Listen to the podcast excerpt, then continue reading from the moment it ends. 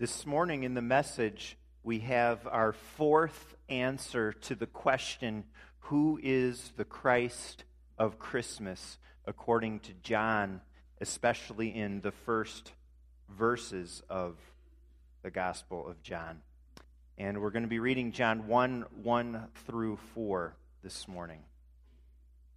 This is God's holy and infallible word. In the beginning was the Word, and the Word was with God, and the Word was God. He was with God in the beginning.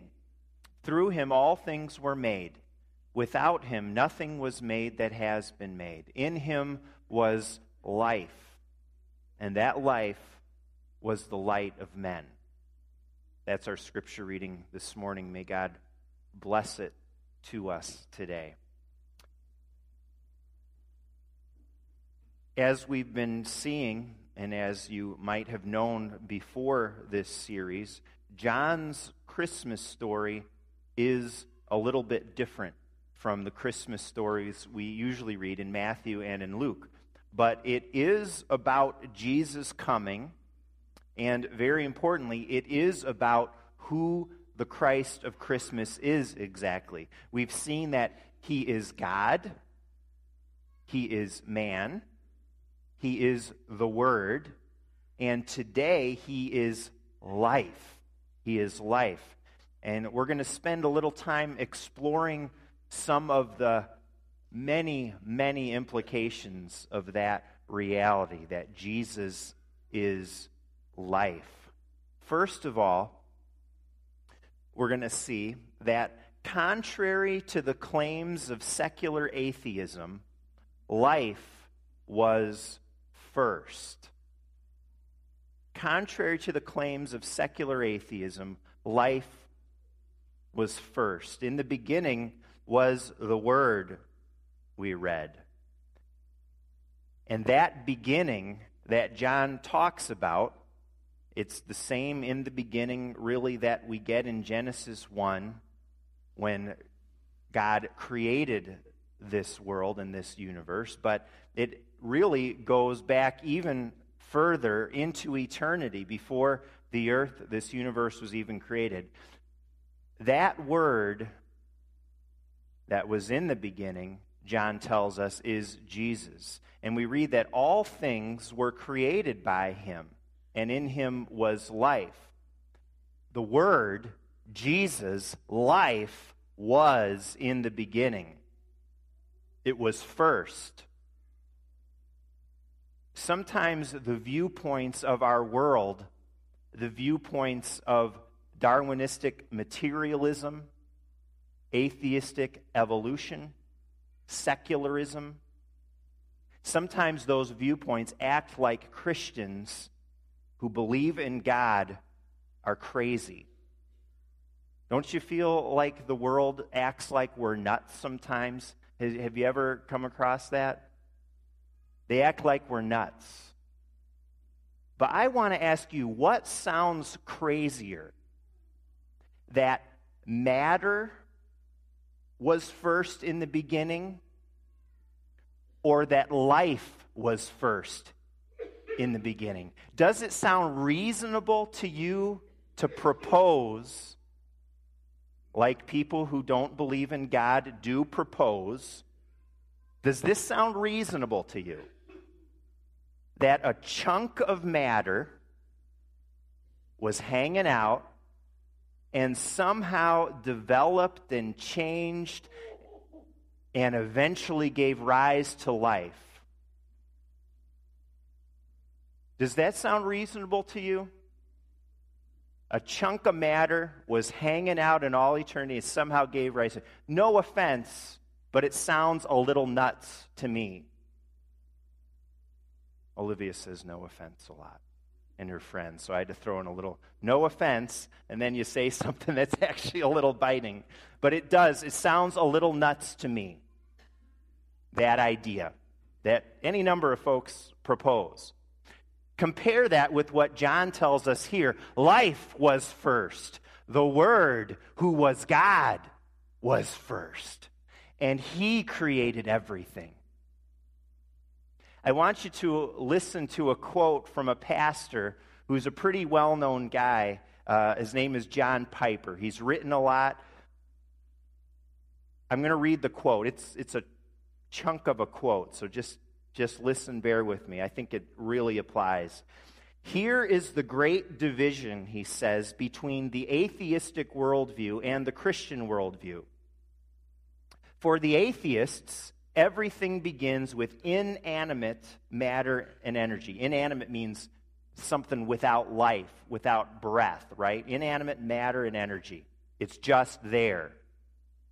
Atheists, atheists are people who don't believe in God. Atheists choose to believe that in the beginning there was not life, but matter and energy. They don't know this, they guess.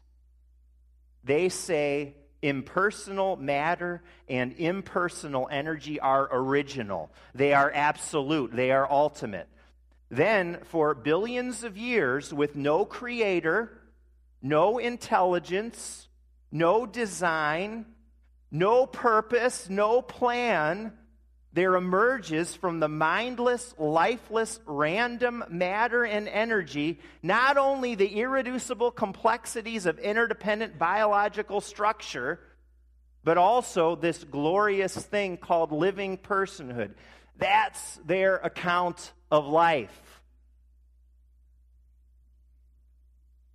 For John, for Christians, it's the other way around. First, there was life. Then there was the rest. In the beginning was the Word, and in him was life. God was first. God had to be first. And then,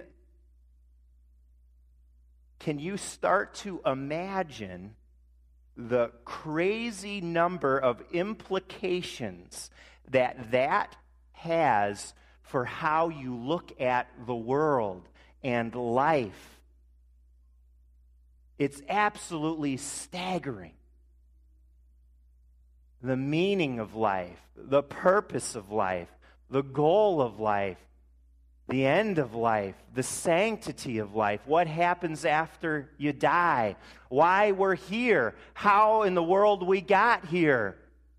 With life first, you start to get the answers to these sorts of issues.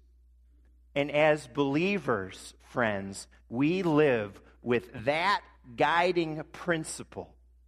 We live with that guiding principle as people of life in this world day by day. Second thought, second implication. In a world and in a society where death often appears to have the upper hand, Jesus gives life, and he gives it abundantly. The opposite of life, death,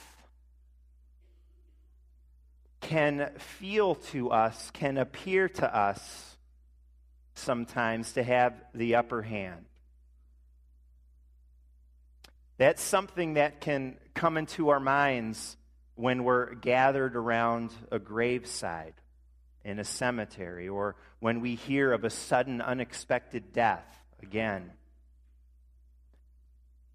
That can be like Satan and death taunting us and saying, speaking in our minds, I'm going to get you too someday. You're going to be here too.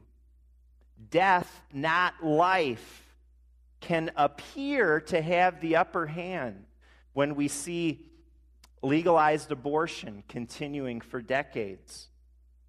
Death can appear to have the upper hand in a culture where there's a mass murder, like we saw nine days ago, where people die nightly on our streets from violence, where wars and conflict persist in our world.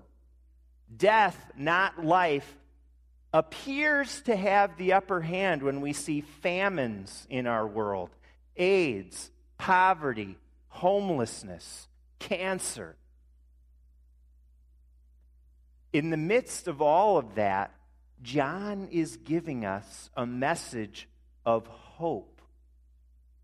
Do you remember the purpose of his gospel? This is the third time I am mentioning it, so I could, I could ask you, and you should be embarrassed if you don't know. But I mentioned it kind of quick. I'll say it again. It's in chapter 20. The purpose of his gospel is to bring people life. And that life comes from Jesus, the Word who is life. He brings us eternal life, in fact, he says 15 times in his gospel.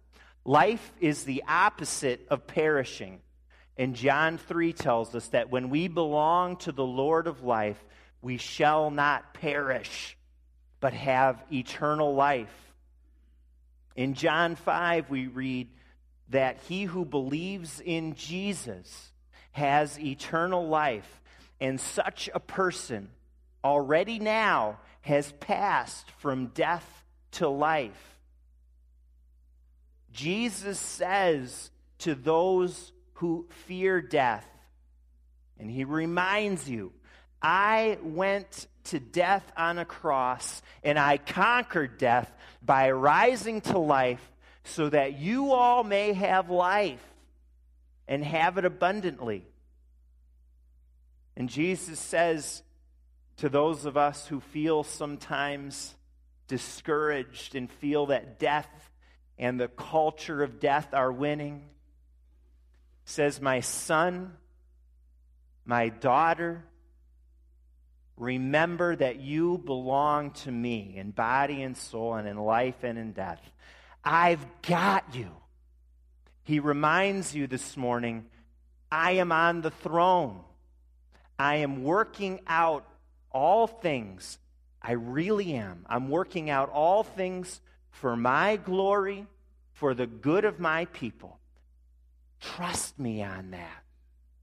And throughout the sweep of history, to its very conclusion someday when Jesus returns, he says, I'm bringing completion and fulfillment to that work of defeating death that happened on the cross and at the resurrection.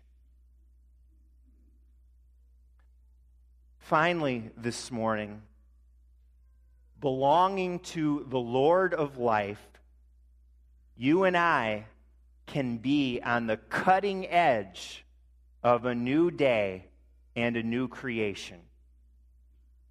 John refers to the original creation coming into being through the Word, through Him.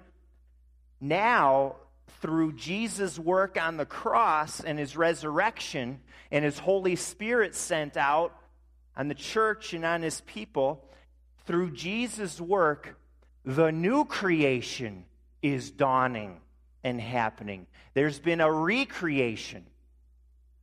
Just like the original word brought life into creation, you and I as people of the word, bearers and keepers of the word, you and I actually get this. We spearhead life into the new creation as his people. Imagine going back to that Genesis 1 1. Imagine what it would have been like to see somehow the hand of God sweeping through the cosmos in eternity, bringing matter and life and everything into existence.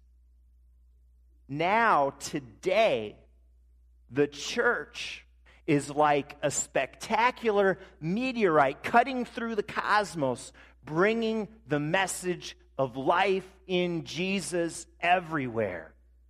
That's what it means to be people of life. It means no less than living on the cutting edge of a new creation that God is beautifully sculpting.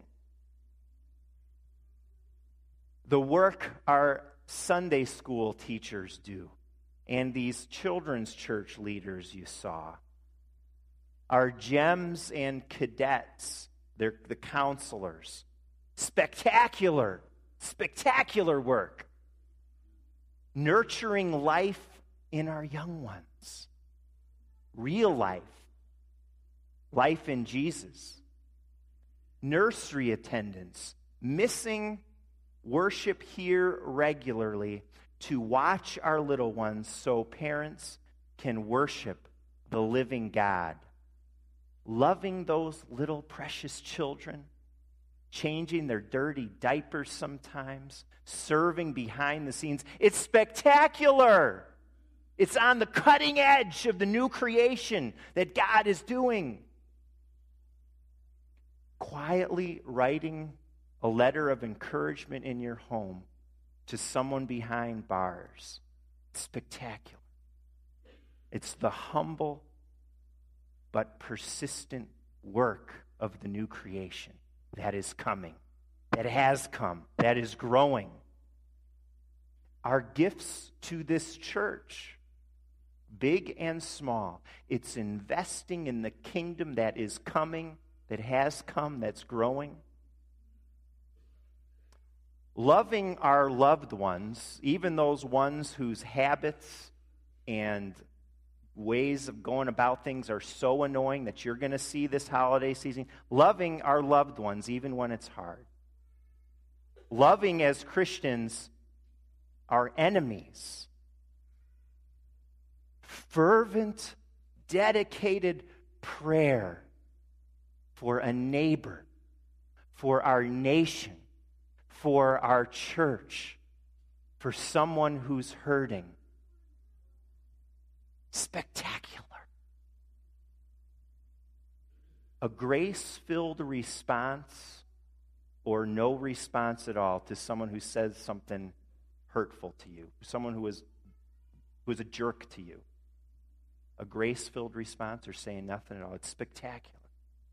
A card, a word, of comfort to someone who's grieving, someone who's lonely. It's all spearheading life into the new creation. You can be a part of all this through the blood of Jesus who came back to life. You can be on the side of life. You yourself, with your loved ones, can escape the culture of death because you belong to Him. And by being an active member in His kingdom, you can be on the cutting edge of the new creation by sharing the message of life in your words, in your deeds, in your attitudes. Life was first. New life has entered into our world in Jesus. You can be part of that this culture of life now and forever when you turn to the baby who was born at Christmas to bring life and to bring it abundantly. Amen.